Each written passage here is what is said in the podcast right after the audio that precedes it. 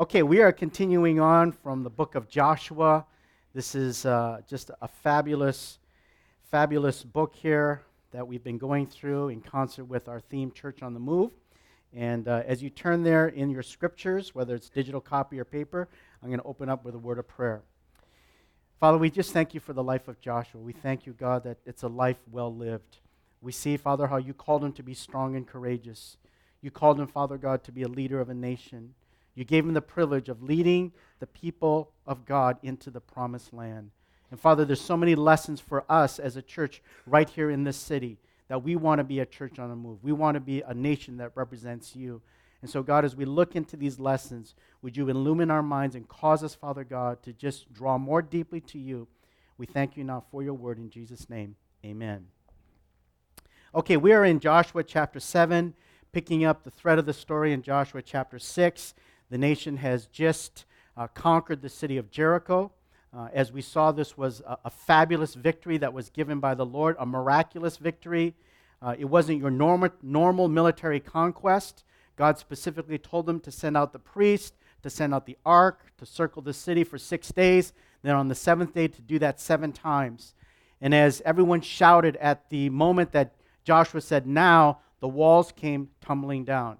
And we're talking about just not tiny little walls, not rickety wood fences. We're talking walls that were 25 feet high, 20 feet thick. So this was just a mighty, mighty move of God. So Israel is excited. They've taken their first city. They're moving now into the interior of the land. And the next city that they're going to take is a city called Ai. Not artificial intelligence, but Ai. That's the actual word in the Hebrew. And so Joshua says, okay, send out a couple spies check out what the situation is. They come back, they report to Joshua, hey, the city is not that big, it's not that protected. We don't need to send everyone in, just two or 3,000 people. Joshua gives a thumbs up, says, that's great. Sends the troops over there thinking that they're going to have another victory, only to be defeated by the troops at Ai.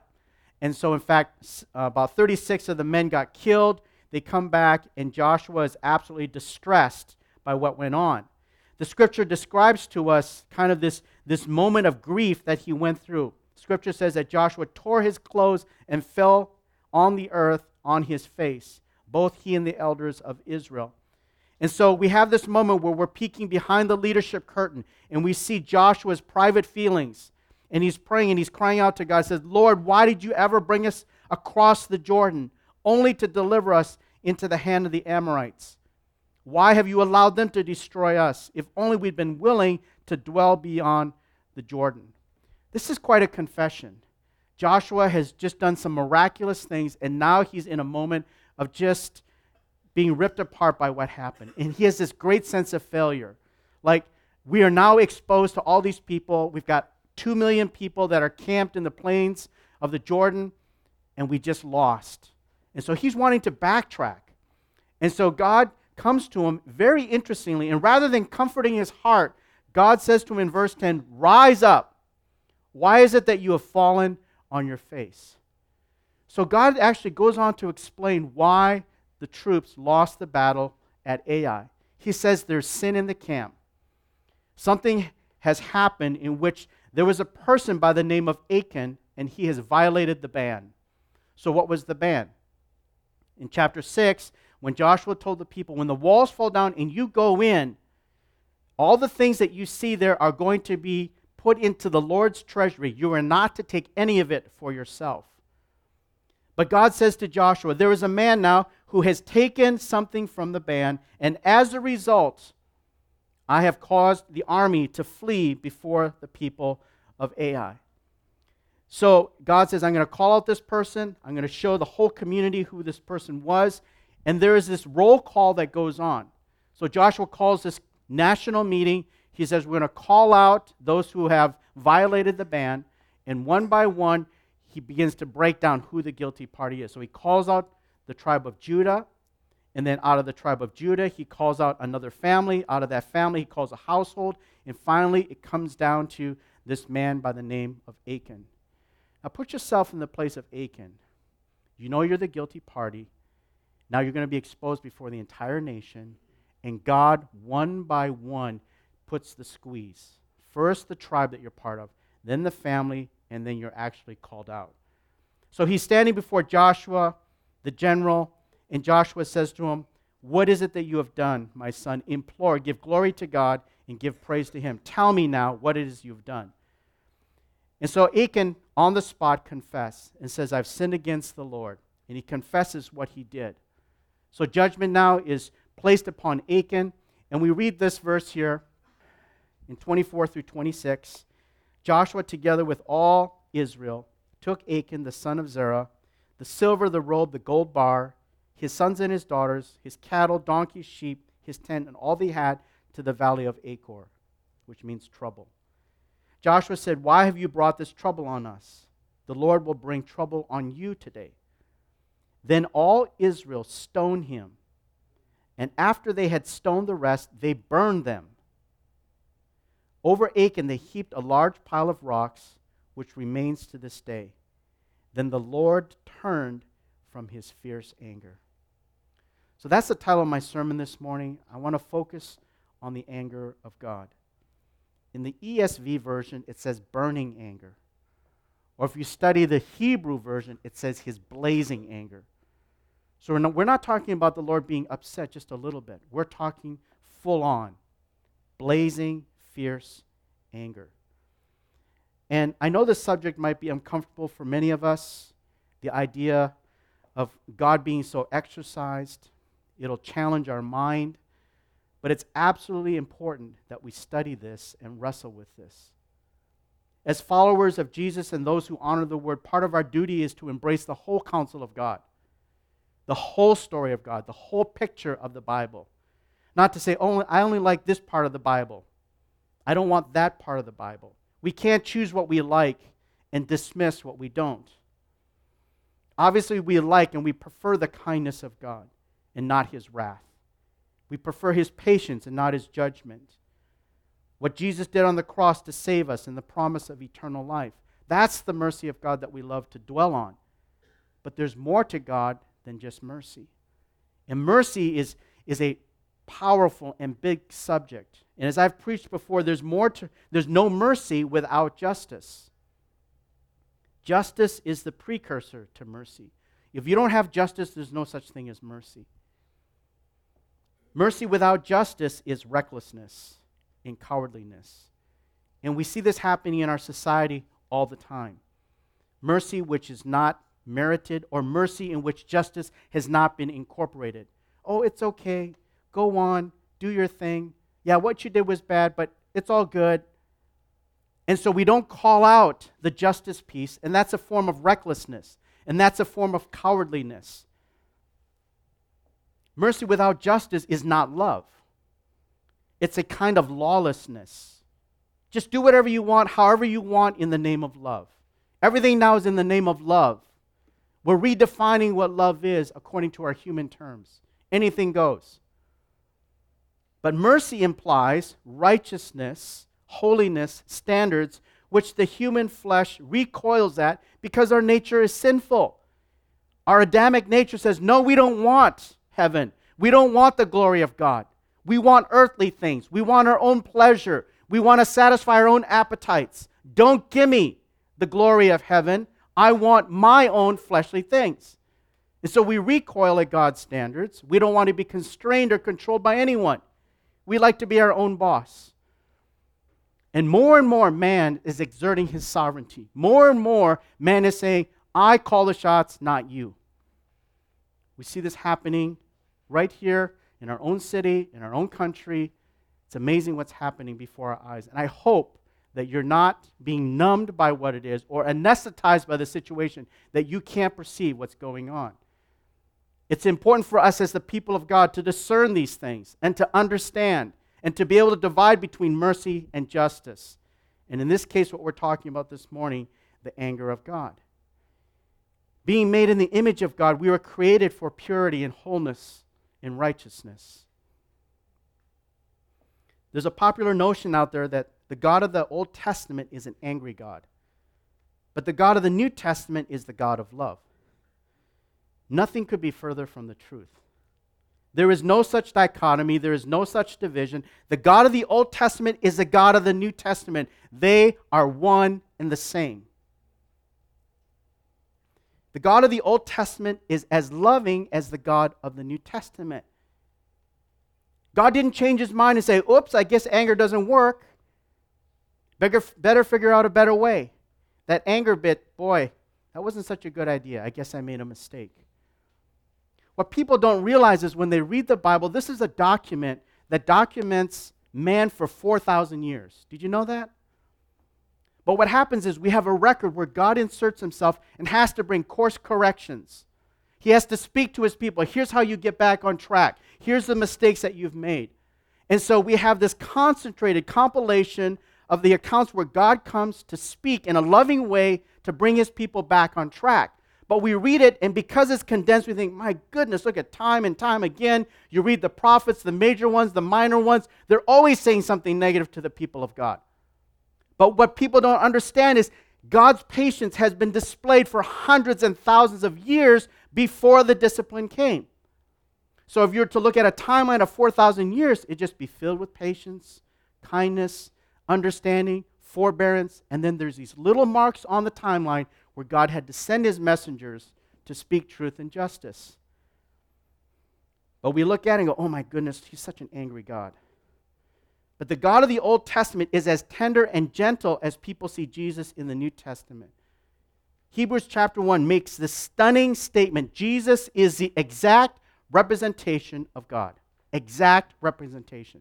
People say, I don't know what God looks like, I don't know who He is. You just look at Jesus and you know exactly what God is. Is God a God that gets angry? Yes. But is He an angry God? No. This is important to understand because many of us have been hurt by angry people. In many cases, deeply. That's their disposition, their character, their default. That's their personality. That's how they live and control people and control situations. It's just anger, anger, anger. And their anger can do terrible damage. No one likes to live around angry people. And the effects can be long lasting, requiring a lot of time to heal. These are not just people that occasionally get angry, they are angry by disposition. And so it's easy to project that experience onto God and think he's just an angry God. But God is actually the opposite. He is a God that gets angry when needed, but he is not an angry God. That distinction is really important. An angry God is a God that just has a temper, hair trigger temper. Ever been around someone with a hair trigger temper? You're just always walking on eggshells. You have no idea what's going to happen. If something's going to be wrong, and just bang, they go off. An angry God is a God that is just looking forward to breaking out on someone. He's cruel and unfair and impatient. But that's not our God. When Moses was leading the people, and there was a point in which God said, I'm going to withdraw my glory. You guys go on ahead. Moses was like, please don't let that happen. The only thing that will distinguish us between us and all the other nations is that you are with us. God, please show me your glory. That was a big ask. It was a huge ask. Fact, God said to Moses, If I'm going to show you your glory, I'm just going to show you a part of it because if I showed you my full glory, you would not be able to withstand it. I'm going to walk behind you, but you're not going to see my face. So God bids him up to the mountain, puts Moses in the cleft of the rock, and God walks by, and the voice of God says, The Lord, the Lord God, compassionate and gracious, slow to anger, and abounding in loving kindness and truth. Not the Lord God angry and frustrated, not the Lord God thin skinned, the Lord God compassionate, gracious, slow to anger. And here's the important point. When did Moses get this revelation? In the Old Testament. This has been God's character all along. You know, I'm glad that I have a God that gets angry with injustice and cruelty and rebellion in my life so that he will discipline me and reprove me and correct me. That's a sign of a true father. Sign of a true father isn't just go do whatever you want, just be wild, follow after all your fleshly passions. Go be a prodigal son. Don't worry, it's all good. I'm glad that I don't have a God that winks at my sin, excuses my excuses, or looks past my unrighteous behavior. I do, want, I do not want to be a slave to sin. One of the greatest blessings that you will ever experience that you cannot put a price tag on is when you are free from sin. The feeling of being completely unchained from the power of our own addictions, our own flesh, is priceless. I don't want to just follow after my every single appetite. I don't want to be a slave to my own sin. And God comes in and he, does, he doesn't look past my unrighteous behavior. I'm so glad that I have a God that loves me enough to put his foot down and say no to my wrong way of thinking, living, and acting. You know, when God gets angry, he doesn't get angry like we do. We get angry for selfish reasons. When we don't get promoted, our affections aren't returned, the girlfriend didn't answer my text, the meal we ordered didn't turn out right, my preferences didn't get accommodated, my pride was hurt. James 1 says, The anger of man does not work the righteousness of God. So, this is why we have a hard time thinking about the anger of man, because we equate it with the unrighteousness of man. And there's so much. There's an epidemic of anger. There's a culture of anger out there, and it's completely unrighteous and it doesn't represent God. But it offends our mind when we think that, oh, God gets angry because we equate it with that. And nothing could be further from the truth. So the scripture is given to us and helps us to see a clear, crystal clear picture of how God's anger operates and that it's a good thing. When God gets angry, it's not in a capricious way. He doesn't get angry because he's having a bad day or he's in a bad mood. He is always perfectly in control of his emotions and actions. That's such a powerful statement because the, the thing about being around angry people is you just don't know what's going to happen. They could just get out of control. But God's perfectly centered, perfectly in control of his emotions. He never loses it. He never gets angry for the wrong reasons. He never acts out of hurt. This is one of the main reasons why we get angry all the time. But God never acts out of hurt. Can you imagine if God acted out of hurt? There are billions and billions of times that God has been hurt, ignored, scorned, reviled, mocked by humanity. And never once has God acted out of hurt. When Jesus was standing for Pontius Pilate, he was beaten by the troops the crown of thorns placed on his head, all the things that went on in his life, the travesty of travesties of justice. The Bible says he was quiet as a lamb, never acted out of hurt.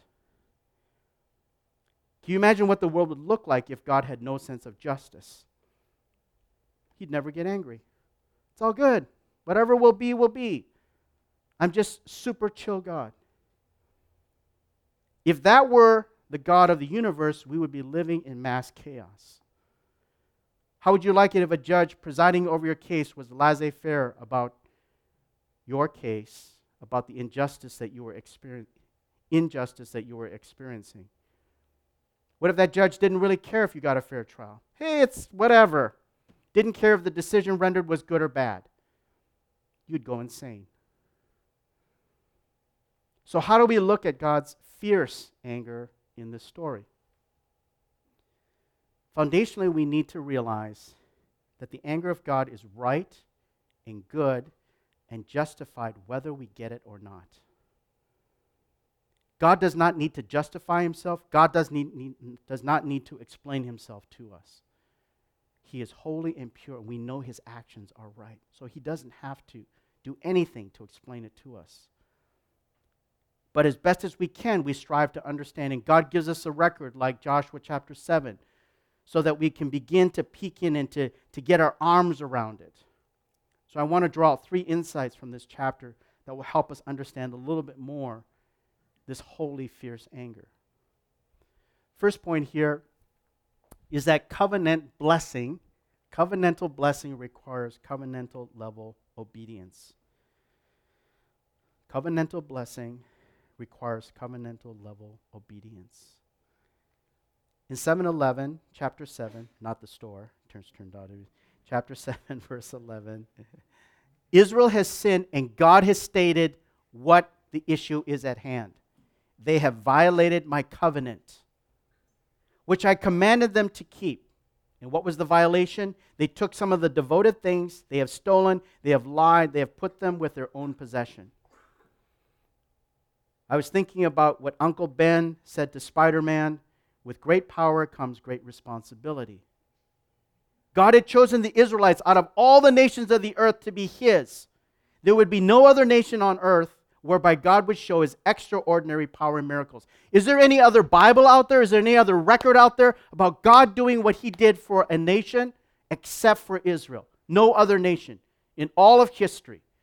God specifically said, I'm going to show myself through you, and there's going to be amazing blessings. I'm going to pour out plagues upon Egypt. I'm going to part the Red Sea. I'm going to give you manna in the desert, water from a rock, sandals that don't wear out for 40 years. Cloud by day, fire by night, parting of the Jordan. This is covenantal level blessing. No other nation gets this privilege. And God reserved it just for the Jews. And by the way, He reserves it just for us now. With great power comes great responsibility. God expected and commanded the Israelites to act in concert with His character so they could be a witness for Him. There is a special nation that's coming over the Jordan River. And God wanted to make sure that the nations understood what this was all about. So, as they were coming into their promised land, and just as God prophesied to Abraham 400 years earlier, all the more now, the Jewish people were expected to model what a covenant people would look like. So, the expectation that was placed on the Jews to obey was commensurate with the outsized blessing that they were getting. And this principle establishes the proportionality of God's justice.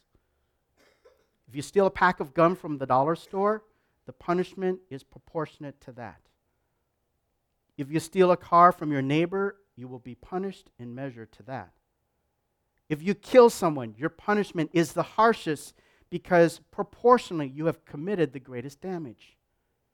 So the punishment is correlated to the size of the incident. So, right off the bat, when we read this in chapter 7, verse 11, we see the stakes that were at hand. This was not a small issue a covenant matter was at hand. God was not acting disproportionate to the crime, breaking out over some little thing, but in concert with the weight of the situation. So, this framing helps us to dial in properly to catch the seriousness of what was going on. It wasn't just some trifling crime. Second thing that we see from chapter 7 is that all of Israel understood the terms of their covenant responsibilities at Jericho. This was not just understood by the soldiers or the priests, this was understood by everyone, the general populace. Two million people, inc- including every man, woman, and child, because they were all involved in taking the city after the walls fell down. No one was to take anything under the ban. And Achan himself confessed to the sin. We read here in Verse 20 Achan replied, It's true. I've sinned against the Lord, the God of Israel. This is what I've done. When I saw in the plunder a beautiful robe from Babylonia, the great suit makers of Babylon, 200 shekels of silver and a bar of gold weighing 50 shekels. I coveted them and took them. They were hidden in the ground inside my tent with the silver underneath. Now, note that Achan was not one of the soldiers. In other words, the terms of what God said was clear to everyone in the nation, not just the military. In verse 18, the scripture says, see, did I put this up? In verse 18 of chapter 6, Joshua had made it clear to them to keep themselves from taking anything under the ban. So God did not punish Achan for something he didn't know. Like, oh, I'm sorry, I didn't hear about that one. Why, why are you persecuting me? Why are you making me an example? I, I didn't hear about this.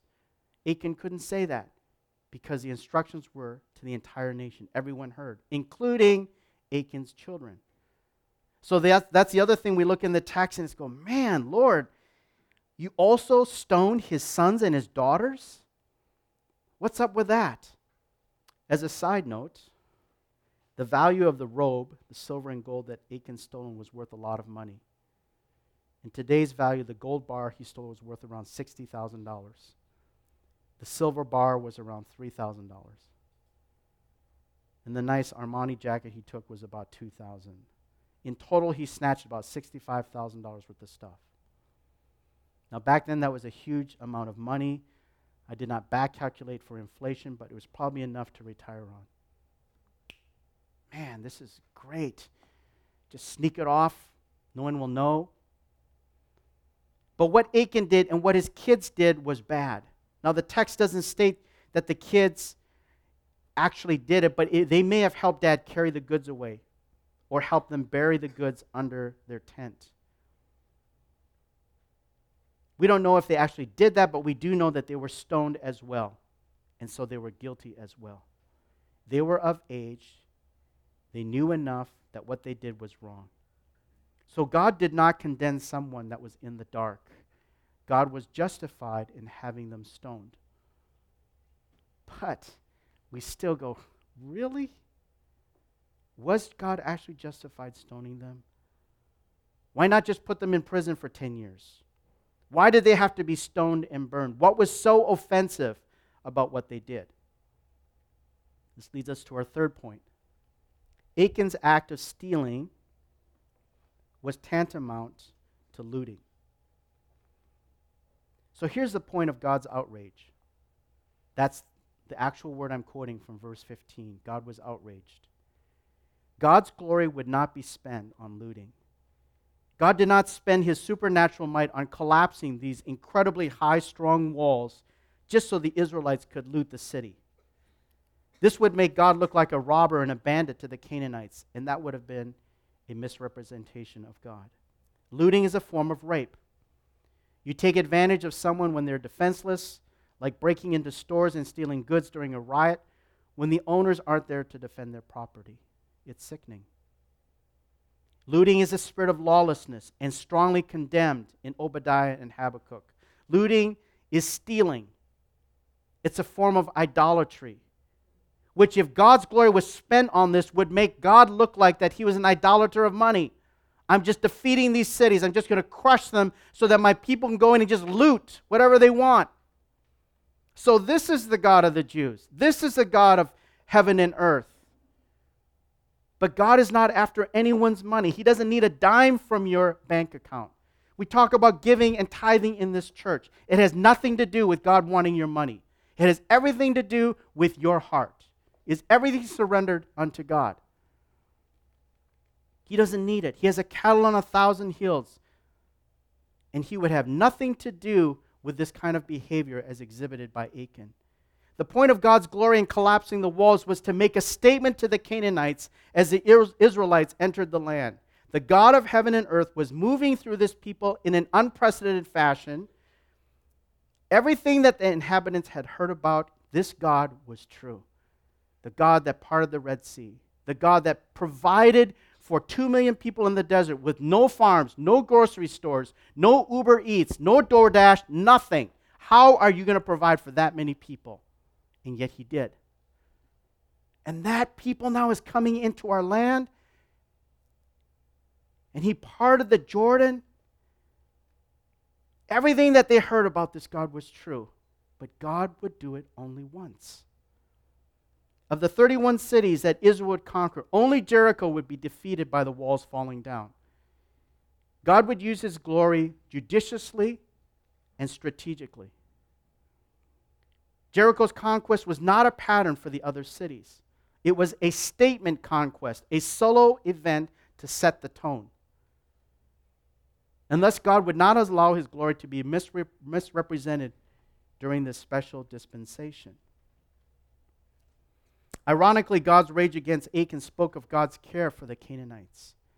Yes, his people would conquer them, but they would do it in a dignified way, not a lawless way. That's why Achan and his possessions and his children had to be stoned and burned. And we get a further insight here from the back half of verse 18. Do not covet the things under the ban. Don't, don't take some of those things under the ban. and make the camp. If you do that, you will make the camp of Israel accursed and bring trouble on it. So when you slow down and you think about what God is saying, He's saying, listen, if one person breaks the ban, the entire nation will be affected. And Paul echoed this teaching in 1 Corinthians 12 when he says, One part suffers, every part suffers. That's why we continue to just encourage us in our understanding that church is a body ministry. If you're not involved, if you're not contributing, we all kind of hurt. We're actually walking under our potential. We need every single person. Christianity is not a spectator sport. And so Paul says if one part suffer, everyone suffers. This is how families work. If my kids are hurting, we all hurt. All the siblings, mom and dad.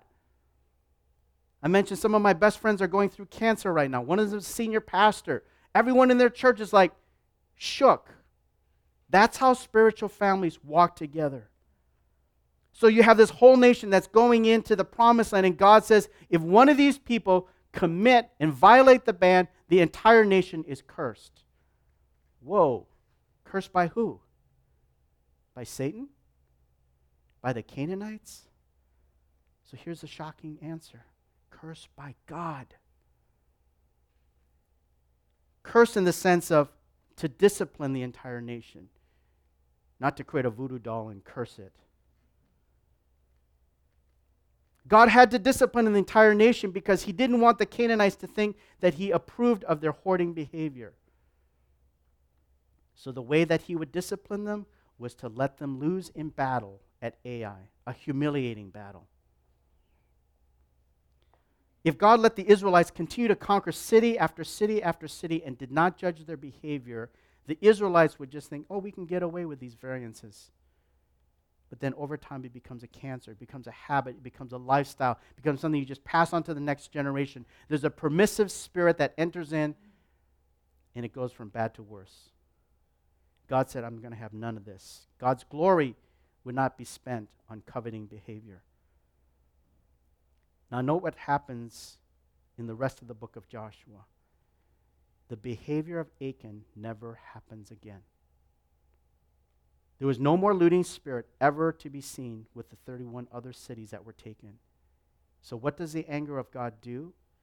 It keeps us from sinning and it keeps us holy.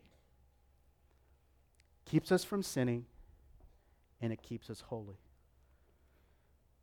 Oh, Pastor Rich, holiness is such an outdated idea. Really? This is what we're contending for in our culture. This is one of the most politically incorrect things to say. You know what? So what? We have to stand up for the gospel. If we, the people of God, don't stand up for the truth of God, if we don't represent who God is, who will? Is there any more witness left in the earth? This is why God had to prune and discipline Israel, because if they did not embrace who God was, who would? Every single one of us, every day, our conversations at work, listening in the media, watching TV, there's a clash of culture. Kingdom culture versus the culture of this world. It's not going to be easy. Storm clouds are brewing. There are things happening that's going to require some fortitude and courage.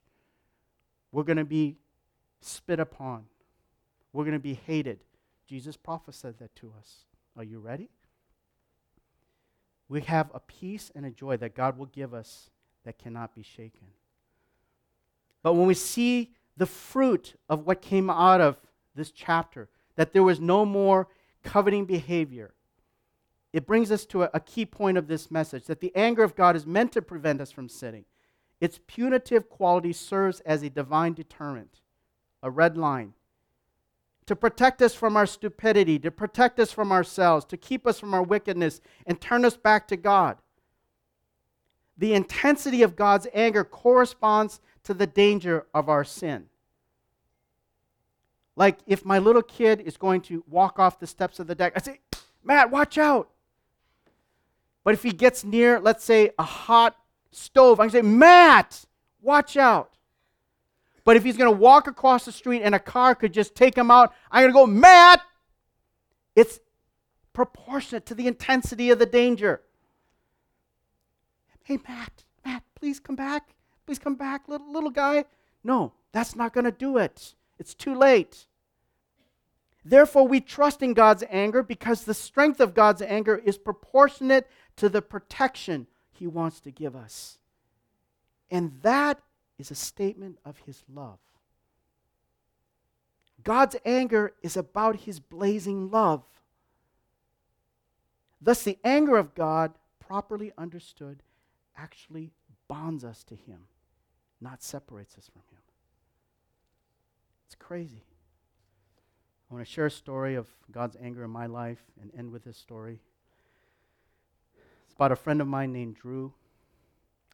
I can use his name because he knows the story. He was my best man at Mimi's and Mai's wedding, and he's still one of my best friends to this day. We met at university where we were roommates, and our friendship grew deep and, and quick because uh, we both came to school as new Christians. We were very hungry for the Lord. And during my sophomore year, when we roomed together, we just did everything together. Best of pals. Went to Bible study, went to the same church, went to the same conferences, went to meals together all the time. But little did I know that God would use Drew to expose some of the worst character flaws in my life. We were complete opposites. I was shy, he was extroverted. I was reserved Asian, he was a zany and crazy Greek. And I shared this story in the first service just to illustrate his zaniness. He, he was this adventurous guy, loved to travel, was always up for doing something spontaneous, go off the beaten path. The crazier it was, the better it was. And one time he was in Denver, Colorado. this will date me when I say this, but President Carter was the leader of the United States. And he said to himself, I'm going to try to pierce his Secret Service detail, see how far I can get. So he found out the hotel that President Carter was staying in. And of course, the president was staying in the top floor. And he said, I'm going to work my way up the floors and see how close I can get to him. And by golly, he got past three teams of Secret Service people before he got to the top floor. He had used the fire escapes, and he, he talked about walking into these floors and acting like dumb. He goes, Oh, no, I'm, I'm so sorry. The key was given to me and this and that. And so the secret said, Okay, no worries. You know, this area is cordoned off, but you have to go. So he just kept working his way up the stairwell, pretending like he had this key to a room. And finally got to the top floor. He said he opened this door, and this house of a guy was standing in the door. He's like, Hey, what's up? You know, had the earpiece, and Drew tried to sweet talk him. No dice. But I'm thinking, Drew, how could you do that? How could you do something so just, I don't even know how to describe it. But that's the kind of personality that he had. I was punctual, he was perpetually late. Drew, if you listen to this, I'm sorry for exposing you. He literally did not get a single term paper in on time in four years. Four years. We went to a very rigorous school, and not once did he get his paper in on time. I remember one time he got an A minus on his paper, and he was so mad. I go, What are you mad about? You got that in two weeks late. But I was supposed to get an A. I was from a humble family, he was from a blue blood family.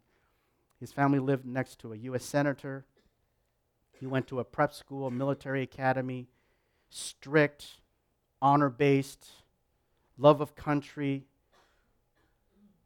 The way that they trained him in high school, I remember the first week we were in our dorm rooms together. He would make his bed. I'd walk in. It was just perfect. And the way they taught him was that the, the covers on the bed had to be so taut that if you flipped a coin onto it, it would bounce. That was the test.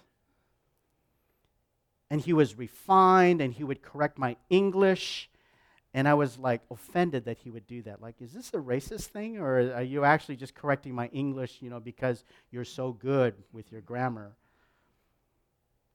I was decisive and he took forever to make a decision. I would get so frustrated with his procrastination, his dithering, his dawdling. I would just get boiling mad. We'd go to restaurants. He'd take him 10 minutes to order an omelet.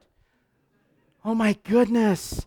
Well, what kind of onions are there? You know, and what kind of green peppers? And are they diced or, you know, are these locally sourced? And I go, just order the omelet.